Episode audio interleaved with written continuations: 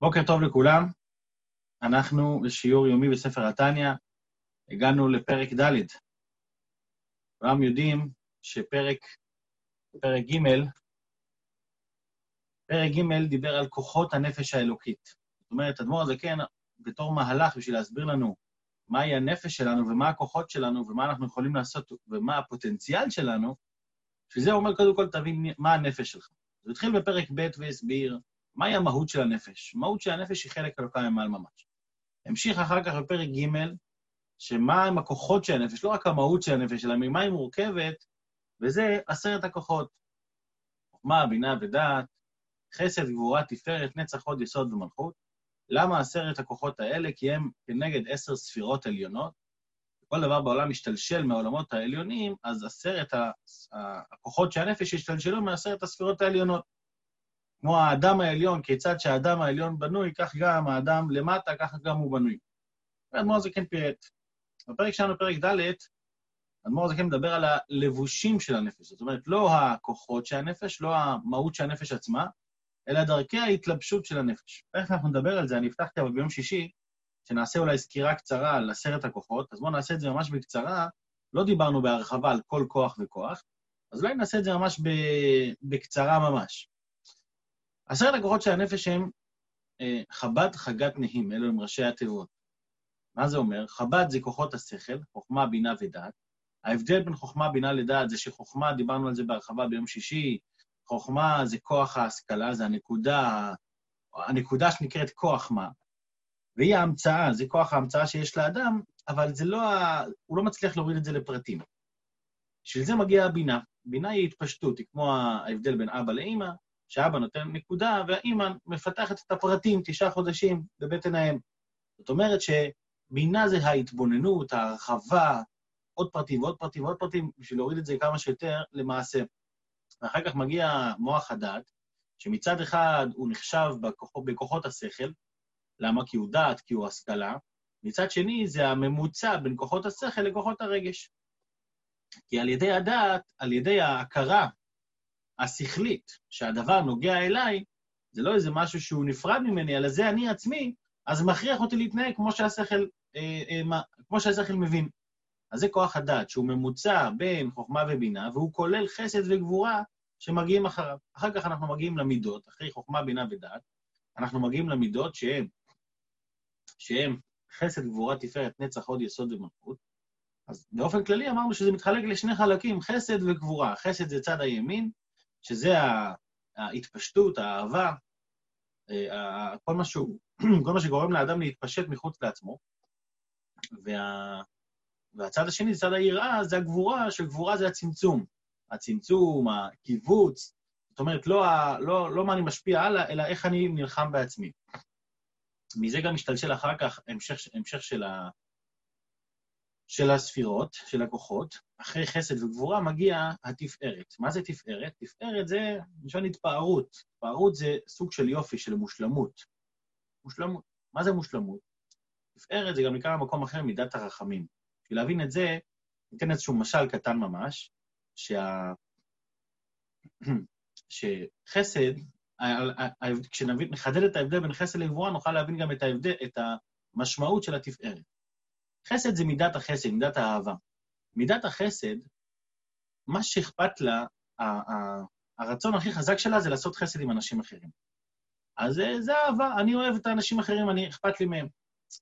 אבל יש חיסרון קטן בחסד. מה החיסרון? החיסרון הוא שכשאתה אוהב מישהו אחר, לא תמיד אתה באמת רואה את המישהו אחר. הרבה פעמים אתה רואה את עצמך, אני רוצה לעשות חסד. קחו את אברהם אבינו. אברהם אבינו היה מידת החסד בשיא המושלמות שלה, והוא כל הזמן השביע אור לכל העולם. אבל מה? לא באמת שינה את האנשים. למה? כי אברהם, אברהם היה, עניינו היה להשפיע חסד. מה יקרה עם זה אחר כך, זה כבר פחות עניין שלו. מידת הגבורה, אז זה החיסרון של חסד. המעלה היא שזה אהבה אינסופית, שזה בלי גבול.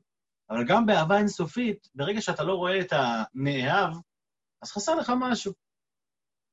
גבורה זה בדיוק הפוך. גבורה זה מידת הדין. זה מידת הצמצום.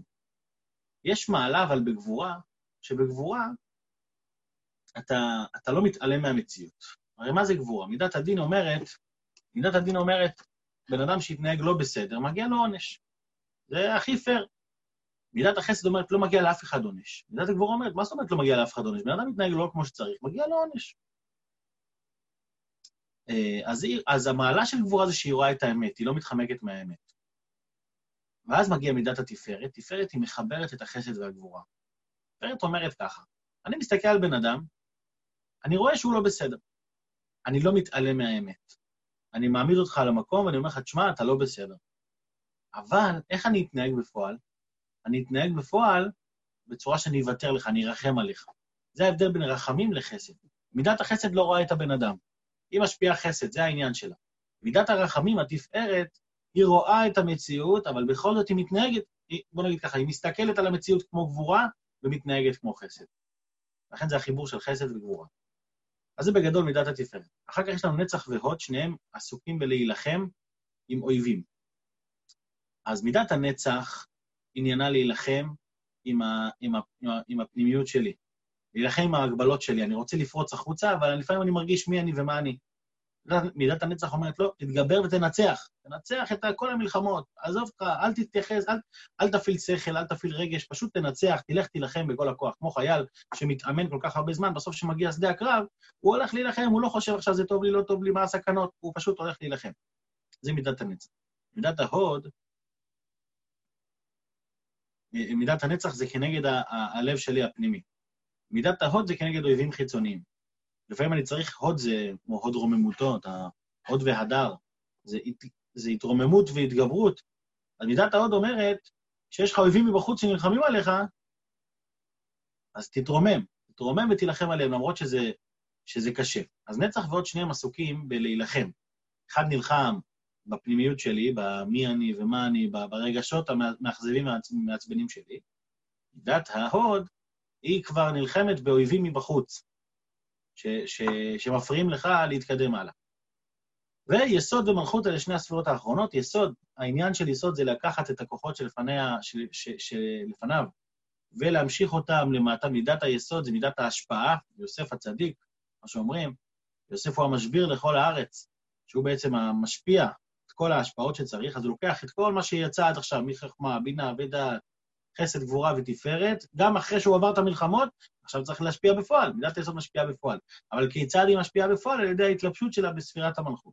שספירת המלכות, בשונה מיסוד, מלכות רואה את, המקב... את המקבלים, את הזולת שנמצא פה מולי, ועל ידי ראיית הזולת, אז היא יכולה בעצם לדעת מה, מה הכלים של המקבל ואיך אני יכול להשפיע לו. זאת אומרת, יסוד אומר, אני צריך להשפיע.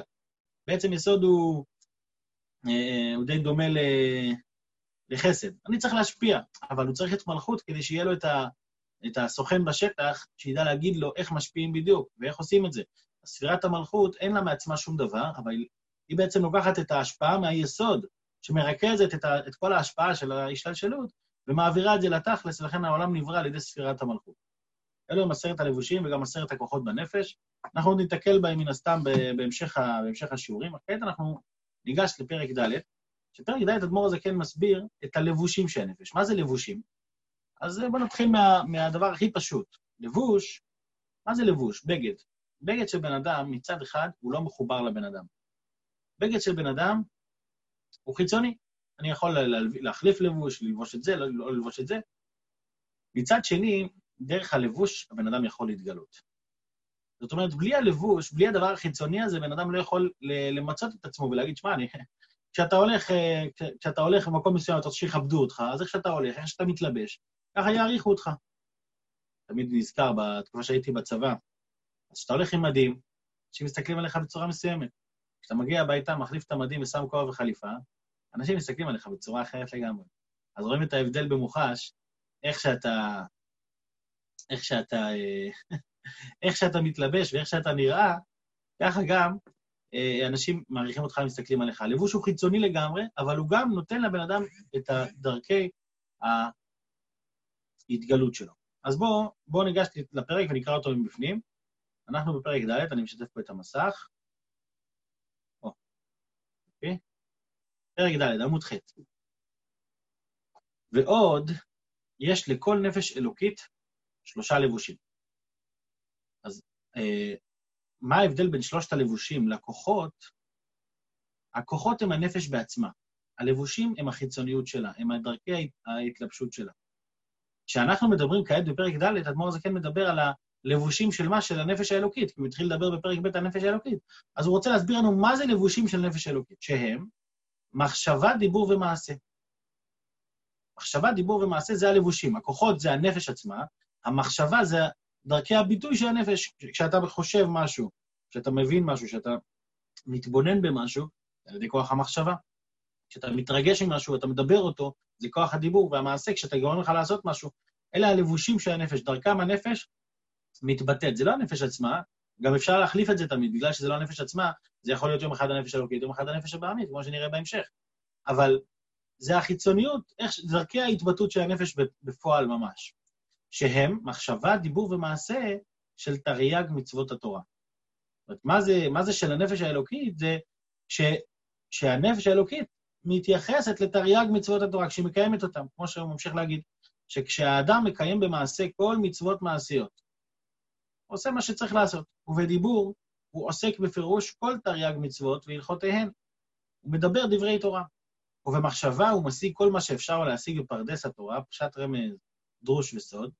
אז כשהוא עושה את הדברים האלה במעשה, בדיבור ומחשבה, הרי כללות תרי"ג אברי נפשו מלובשים בתרי"ג מצוות התורה. זאת אומרת, התרי"ג איברים שיש לכל אחד, כן, אה, רמ"ח איברים ושסה גידים, אז יש לכל אחד מאיתנו תרי"ג איברים, אז כשאני עושה תרי"ג המצוות, אז אני מצליח להלביש את, את התרי"ג מצוות בתוך האיברים שלי. כללות תרי"ג איברי נפשו מלובשים בתרי"ג מצוות התורה. ובפרטות, עכשיו הוא מוריד את זה לפרטים, לא רק באופן כללי, אלא באופן פרטי כל, כל כוח וכוח לפי הלבוש המתאים שלו. ובפרטות, בחינת חוכמה, בינה ודעת שבנפשו, כוחות השכל, מלובשות בהשגת התורה, שהוא משיג בפרדס כפי יכולת השגתו ושורש נפשו למעלה. זאת אומרת, הכוחות שלך, חוכמה, בינה ודעת, על ידי המחשבה, על ידי ההתבוננות שאתה מפעיל, אז הן מצליחות להתלבש בתוך האיברים השכליים שלך. והמידות, והמידות, שהן יראה ואהבה וענפיהם ותולדותיהם, כמו שדיברנו עכשיו, חסד, גבורה, תפארת, כל, האל, כל, כל הדברים האלה, שבאופן כללי מתחלקות לשניים, אהבה ויראה, אז המידות מלובשות בקיום המצוות במעשה ודיבור. זאת אומרת, המידות, השייכות שלהם, המיקום שלהם, זה במעשה ובדיבור. למה המידות הן מעשה ודיבור, וה... וה... והחוכמה, בינת דעת, הם, הכוחות השכל, הם דווקא במחשבה, לכאורה אפשר גם, לכאורה אפשר, כמו שאתה אומר, שאתה מתרגש בדיבור, אתה יכול גם להבין בדיבור ולדבר דברי חוכמה. אז למה הוא מדגיש את זה פה? הוא מדגיש את זה פה כי המעש, המעשה והדיבור זה פחות הלבושים החיצוניים יותר. מחשבה, כשבן אדם חושב מחשבה זה לעצמו. עדיין זה התגלות של הנפש, זאת אומרת, זה איך שאני מתגלה לעצמי. אבל, אבל חוץ מזה שזה התגלות, זה רק לעצמי. לעומת זאת, מעשה ודיבור זה התגלות שלי כלפי מישהו אחר. הרי אם אין לי מי לדבר, אני לא אדבר סתם. ואם אין לי מה לעשות, אז אין לי, אם אין לי כלי איתו להתעסק, אז אין לי מה לעשות גם כן. ולכן הוא אומר ככה, המידות, מה זה מידות? מידה במהותה זה משהו של קשר עם זולת. מה זה חסד? למי אני עושה חסד? לעצמי. אני עושה חסד כשיש לי זולת, כשיש לי מישהו אחר. אה, את מי אני אוהב? אני צריך מישהו לאהוב. את מי אני, ממי אני מפחד? אני צריך מישהו לפחד ממנו. אז המידות בעיקרן מדגישות לא את האדם, נכון שהן בתוך האדם, אבל הן מדגישות את זה שיש מישהו אחר שאליו אני מתייחס. או יחס של אהבה, או יחס של יראה, לא משנה מה, אבל בפועל זה משהו אחר. לכן הוא אומר, כוחות השכל מתלבשות בעיקר במחשבה, בלבוש המחשבה. שזה, שזה הלבוש העדין של הנפש שבו הוא, הוא, הוא, הוא, מתגלה לעצמו. לעומת זאת, המידות, במה הן מתגלות בעיקר? במעשה ובדיבור. זו ההדגשה פה על המעשה ודיבור. שהוא תלמוד תורה שכנגד כולן. מתחיל עכשיו להסביר את זה. למה המצוות הם ההמשכה של תרי"ג האיברים של הנפש, כי האהבה היא שורש כל רמ"ח מצוות עשה, וממנה הן נמשכות. כשבן אדם, בוא נגיד ככה, כשבן אדם אוהב מישהו, אז הבחינה לעד כמה האהבה היא אמיתית ונכונה, זה שהאהבה גורמת לך לעשות מעשים מסוימים. זאת אומרת, אתה, אתה מבצע משהו מיוחד, זה גורם לך לקום מהכיסא ולעשות משהו, לעשות מעשה. זה אהבה אמיתית. ואם זה לא גורם לך לעשות משהו, כנראה שחסר לך משהו. זה יכול להיות באהבה בין בני זוג, זה יכול להיות אה, אה, באהבת ישראל. אם אתה אוהב מישהו, אתה גם תעזור לו, אם אתה תראה עוד מישהו בצרה, אתה, אתה, אתה, אתה תחלץ לעזרתו. ואם אתה לא, אם זה לא גורם לך לעשות משהו, כנראה שהאהבה שלך מוטלת בספק. לכן הוא אומר ככה, בנפש האלוקית, מה זה? בנפש האלוקית זה אהבה, בנפש האלוקית זה אהבה שגורמת לך פשוט לעשות מה שהאלוקים רוצה ממך. אם אתה באמת אוהב את, את השם, כן, אנשים הרבה פעמים אומרים, אני אוהב את אלוקים, אני אוהב... כן, אבל אם אתה אוהב מישהו, אז אתה רוצה לעשות מה שטוב לו, נכון? אתה... אז מה טוב לאלוקים? רמ"ח מצוות עושה 248 המצוות שמעשיות, שצריך לעשות משהו, לקום ולעשות מעשה, אם זה להניח תפילין, להדליק נרות, אה, להתפלל, כל מיני דברים שהם, שהם מצוות שאלוקים מצווה אותך, אז אם אתה באמת אוהב אותו, אז אתה צריך, אה, אז אתה צריך לעשות מה שהוא, מצווה עליך. כי אם לא, אז כנראה שמשהו באהבה אה, לא בסדר, אז אתה צריך להפעיל את האהבה יותר. לכן הוא ממשיך פה, אדמו"ר זקן ואומר, ובלעדה, בלי העשייה בפועל, סליחה, בלעדה, בלי האהבה, אין להם קיום אמיתי. כי המקיימן באמת הוא האוהב את שם השם, וחפץ לדבקה בו באמת.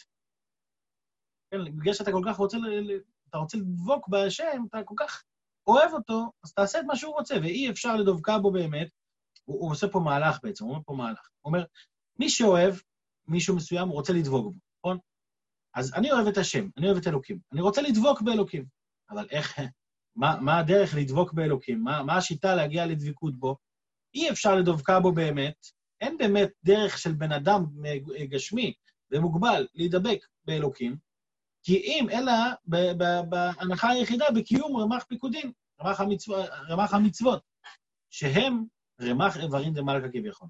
זאת אומרת, אלוקים אומר, אני נותן לך 248 דרכים להידבק בי, וככה אתה יכול לדבוק בי. אז אם אתה באמת אוהב אותי ואתה רוצה לדבוק בי, להיות חלק ממני, זה הדרך. יש פה, יש לך רשימת, אה, רשימת דרכים איך להגיע אליי. אז בן אדם שבאמת אוהב, לא יכול להישאר ב, בתנועה של חוסר עשייה. ולכן השורש של כל המצוות עשה, של מצוות המעשיות, זה האהבה. כי האהבה גורמת לאדם לרצות להגיע לדבקות, והדבקות היא יכולה להיות דווקא על ידי המעשים, כמו שכתוב במקום אחר. בשונה מזה, יש לנו במקביל לאהבה, יש את היראה. והיראה היא שורש, היראה היא שורש לשסה לא תעשה.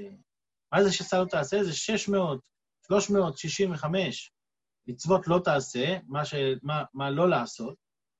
אז היראה, היראה, אמרנו שזה קיבוץ. מה זה קיבוץ? זה פחד. אם אני מפחד, מה... אם אני מפחד מהקדוש ברוך הוא, מאלוקים, אז אני צריך לא לעשות את מה שהוא לא רוצה. אם אני ירא, בואו נראה פה בפנים, היא שורש לשסה לא תעשה, כי ירא למרוד במלך מלכי המלכים הקדוש ברוך הוא. זאת אומרת, אני לא רוצה להמרות את כבודו. אגב, לא כתוב פה, מעניין, לא כתוב פה אה, שאני מפחד מהעונש. אדמו"ר הזקן כמעט לא מדבר על פחד מעונש בתניא. אה, הוא גם מרחיב על הנושא הזה של יראת השם, הוא מרחיב גם בפרק מ"א. וגם שם אדמו"ר הזקן לא מדבר כמעט על עונש. אולי אני אקבל עונש כזה, היראה, שמדובר על יראת שמיים, לא מדובר בכלל על הפחד. פעם מישהו אמר שיש יראת שמיים, אנשים מסתכלים על זה כפחד מהשמיים.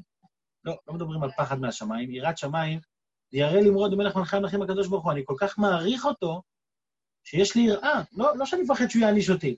פשוט, אני מאוד מכבד אותו, אני לא רוצה, אני לא רוצה למרות את, אה, למרות את, את דבריו. אז זה באמת ההבדל בין אהבה ליראה. אהבה, בגלל שהיא תנועה של התפשטות, אז היא גורמת לי מה? לרצות להתחבר. אז אני מחפש דרכי ההתחברות. אומרת מרז, כן, מה, מה דרכי ההתחברות של הנפש האלוקית? 248 מצוות, איך תעשה? מצד שני, אני מאוד מכבד אותו, אני מאוד, אני מאוד ירא ממנו, התחושה של הקיבוץ. כאילו, מי אני בכלל? לא התפשטות שאני מנסה להתחבר. אלא מי אני בכלל? אני, אני במקום שלי. או, מי אתה בכלל? אז אל, תעשה מה שהוא לא רוצה. אם אתה באמת מרגיש את האפסיות שלך מולו, אל תעשה מה שאתה רוצה. ויש יראה יותר גבוהה, בהמשך אדמו"ר הזקן ממשיך על יראה יותר גבוהה, אבל זה כבר שייך לשיעור של מחר. אנחנו יכולים בעיקרון לעצור כאן, אבל מה שלמדנו היום זה שלבושי הנפש הם חיצוניים לנפש, אבל הם גורמים לנפש להתלבש. הסברנו את ההבדל בין מחשבה לדיבור ומעשה, שהמחשבה זה הגילוי של הנפש לעצמי, דיבור ומעשה זה גילוי אה, אה, כלפי זולת, ואמרנו שהשורש והלבושים זה קיום המצוות, מצוות שתלויות במחשבה, שזה מצוות השכל, מצוות שתלויות בדיבור ומעשה, שאלה מצוות הרגש והמצוות המעשיות, והשורש של כל המצוות הם אהבה ויראה, תנועה של התרחבות והתחברות עם אלוקים, ותנועה של קיבוץ כלפי פנימה, ואני מפחד למרות, למרות את פני כבודו של הקדוש ברוך הוא. אז עד כאן השיעור של היום, בעזרת השם מחר נמשיך על עוד סוג של יראה יותר גבוהה, וגם נרחיב על המושג הזה של למה דווקא על ידי מצוות מעשיות, למה דווקא על ידי העשייה בפועל, שזה לכאורה דבר חיצוני, למה דווקא שם תופסים כביכול את הקדוש ברוך הוא בעצמו. אז אה, שיהיה בינתיים לכולם יום נפלא, ויישר כוח לכל מי שמשתתף בשיעור באופן קבוע, בעזרת השם שנזכה להצמיד וללמוד וללמד. יום טוב. שכוייח.